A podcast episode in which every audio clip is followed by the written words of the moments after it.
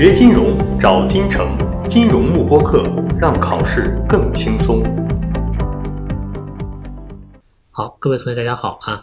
那么今天呢，我们一起是来学习这个 CFA 一级里面衍生品这门课，它的一些这个必备的知识点啊。那首先呢，我们先把就是整个衍生品它在一级里面的一个这个分值和它的一个知识框架，我们来给大家简单的讲一下啊。那么衍生品呢这门课它在一级里面的占比是不高的啊，它是三门这个分值最低的这三门课之一，只占到百分之六的一个分值。但这门课的学习呢还是比较重要的，因为衍生品到了二级，它的占比会变。变得比较的高，而且二级的，因为二级主要是考这个估值和计算嘛，那么衍生品的估值和计算将是二级里面一个非常非常难的一个难点啊。那么有大量的这个学员考到二级，那么所碰到的这个困难，包括后面考试这个觉得很难通过啊，其实很大一部分程度都是因为这个衍生品。所以你看到衍生品这门课，虽然它在一级里面的一个占比看起来不高，但是如果你一级里面没有学好的话呢，你到了二级会很麻烦的啊。所以我们说，即便它的这个占比在一级里面只占百分之六。但是这门课呢，你是不能够放弃它的，好吧？因为这门课就是说学的好坏与否，不但跟一级有关，那么更重要的，它会决定你在这个二级里面到底这个衍生品能不能啊，就是说。到二级里面讲了衍生品真正复杂的一些比较复杂的估值跟计算的时候呢，那么你你这个能不能觉得好啊？那首先我们先看一下，就是一级里面衍生品它的一个大致的框架啊。那么因为它分值不高呢，所以整个衍生品它的一个内容其实不是特别的多啊，就两个 reading。那么第一个 reading 讲的是衍生品的一些概念啊，就包括什么是衍生品，有哪些不同类型的衍生品啊，每一个这个类型的衍生品它到底有哪些特征啊？比如说什么叫远期合约啊？什么叫期货啊？什么叫互换啊？什么叫期权啊？这些东西。然后第二个 reading 呢，我们会对于衍生品的这个定价和估值进行一些初步的探讨。这块内容呢，大家不用特别紧张，因为衍生品它真正那么核心的定价和估值的内容，我们都会在那二级里面来进行一个讲解。所以一级里面你看到它写的叫它叫做 Basics of Derivative Pricing and Valuation，就是说一级里面讲到的跟衍生品这个。就一级里面讲到了跟衍生品相关的这种定价和估值的内容呢，它其实只是一些最基础的内容，好吧？真正比较复杂的内容呢，我们都会放到二级里面来讲。所以一级里面讲到衍生品的定价跟估值，我们只要对它的一个基本概念、一些比较简单的计算有一个初步的了解就 OK 了啊。所以一级里面呢，考这个衍生品主要还是考这个概念性的东西，那么更多一点啊。计算和估值，那么定价、估值啊这些计算性的内容，大部分还是放到二级里面来进行一个考察的。啊，好，那么下面呢，我们就开始对于衍生品的这个一级里面的核心的知识点来进行一个讲解啊。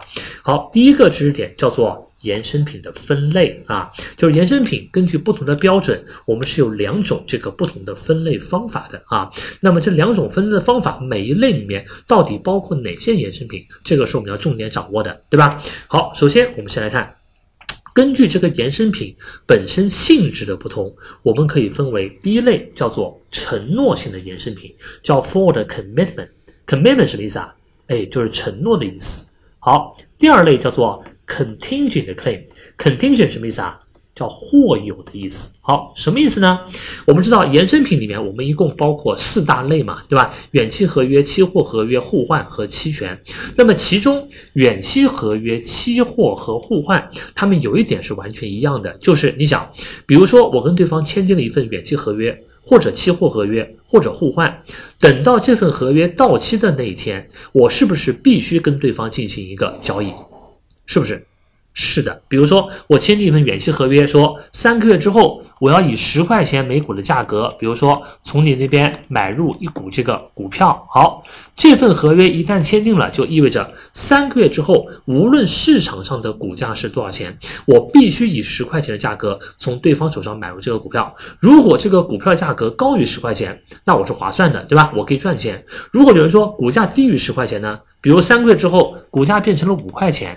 那我还会以十块钱的价格去买入这个股票吗？你心里面可能不愿意，但你必须是要买的，因为无论是远期合约、期货合约还是 swap，它都是一项承诺，就是说到期。无论这份合约会让我赚钱还是让我亏钱，我都必须要执行这份合约，好吧？能理解吧？所以说这三份合约呢，它们的特征是远期期货跟互换买卖，就是多空双方或者说买卖双方他们的权利和义务是完全对等的。到了到期日的那一天，不管是哪哪一方赚钱或者哪一方亏钱，双方都必须进行一个交割啊。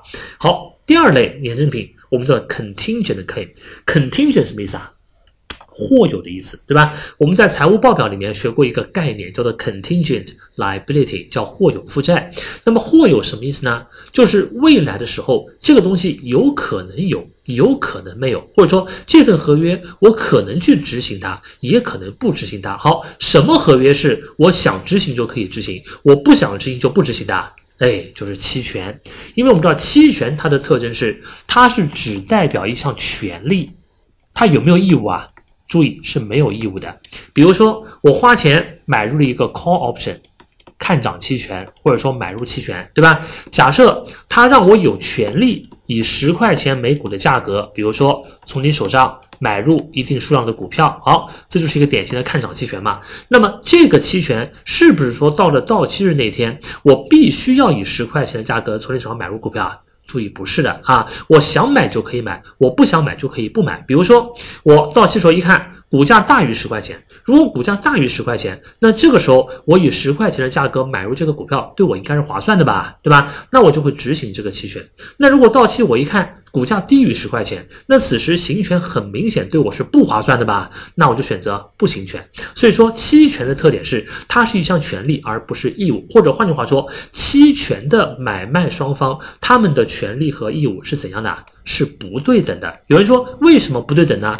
因为你在这个期权一开始交易的时候，我期权的卖方和期权的买方之间，他们之间就是不对等的。买方是不是要向卖方支付一笔期权费啊？对吧？我们叫 option premium，premium 就是期权费的意思。因为买方向卖方支付了这笔期权费，所以导致怎么样？在后面根据我市场的这个不同的一个情况，怎么样？我买方是只有权利没有义务，因为我一开始向你付钱了嘛。所以说，如果这个交易对我划算，那我怎么样？那我这个啊，说如果这个交易这个对我划算，那我就执行；如果交易对我不划算呢？那我就不执行啊，所以说，而对于卖方来说，一开始你收钱了嘛，那既然你收钱了，那你就没有什么权利了，你只有义务，对吧？我们这个卖方他想行，就买方期权的买方他想行权，你就必须要跟他行权，如果不行权呢，那么你就对吧？如果他不行权，那么你才可以不行权，好吧？所以说期权呢，它本质上其实是一个买卖双方的一个权利义务怎么样？它不对等的这样一个东西啊，所以说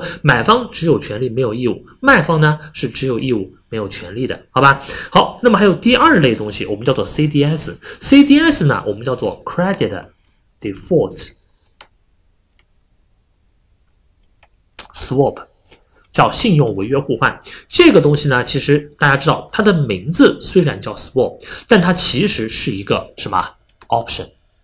所以它跟 Option 一样，也属于肯定性的 Claim。好，为什么它是一个 Option 呢？我们解释一下什么叫信用违约互换啊？比如说 A 公司，他花钱买了一个 bond，买了一个债券。好，A 公司买了一个债券，那他肯定害他，他最害怕发生的风险是不是就是这个债券怎么样发生违约了？发生违约的话，债券价格下跌，我 A 公司就会发生一个损失，对吧？好，为了控制这个风险，怎么办呢？A 公司问 B 公司买来了一个 CDS，A 公司向 B 公司付了一笔钱。B 公司给了 A 公司一个 CDS，这个 CDS 你可以把它理解为就是一个保险合同啊，也就是说，如果 A 公司的这个 bond 发生了违约，我 A 公司凭借这个 CDS 可以让 B 公司给 A 公司一个赔付啊，但反过来说，如果这个 bond 没有违约，那么 B 公司就不用赔钱了，那么 A 公司呢就白白支付了这个期权费。所以你看到这个 CDS 它虽然名字叫做 Swap，但它本质上是不是一个期权啊？对吧？就是说，当我这个债券违约的时候，我就执行这个期权，让 B 公司给我赔付。如果这个债券不违约，它没有违约呢，那我 A 公司就不用去执行这个期权了，对吧？因为反正 B 公司也不会赔我钱。所以 CDS 呢，它本质上是一份保险合同，或者也可以看作是一个期权。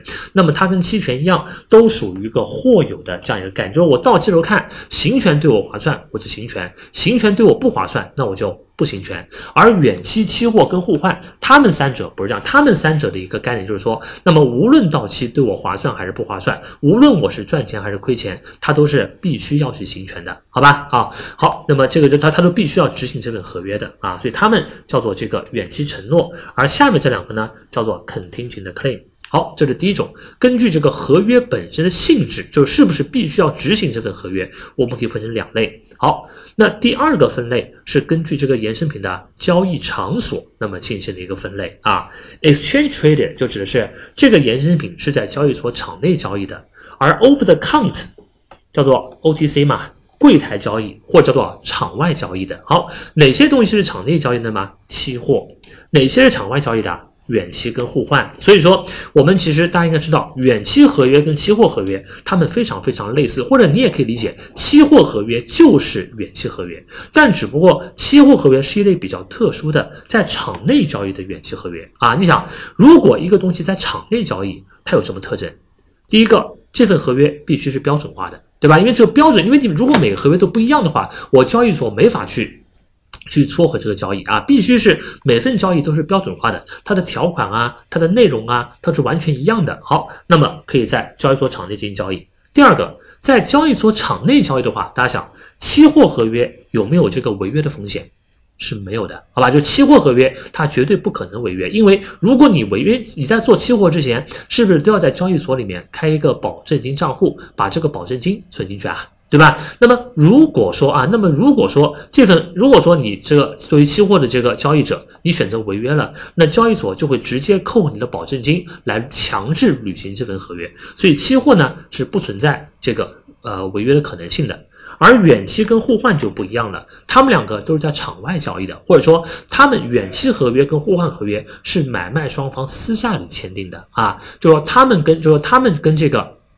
跟这个交易所啊，包括证监会啊，或者说各种监管机构啊，对他们并没有一个严格的监管，所以说，那么远期合约也好，互换合约也好，它面临的一个最大的风险。就应该是它的一个什么？它的违约风险啊。好，这是场内交易跟场外交易最大的区别。然后 option 这东西比较特殊，它既可以在场内，又可以在场外进行一个交易，好吧？好，那么以上就是我们衍生品的第一个核心的知识点啊，就是说你要知道，那么我四大类衍生品：远期、期货、互换和期权是怎么分类的？根据本身的性质，这份合约是不是必须要履行？可以分为 forward commitment 跟 contingent claim。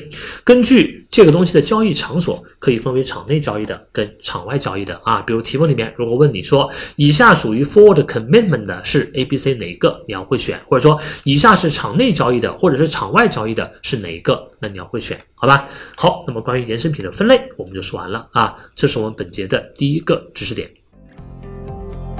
锁定金城教育，成就金融梦想，更多备考知识，请关注金融慕播课。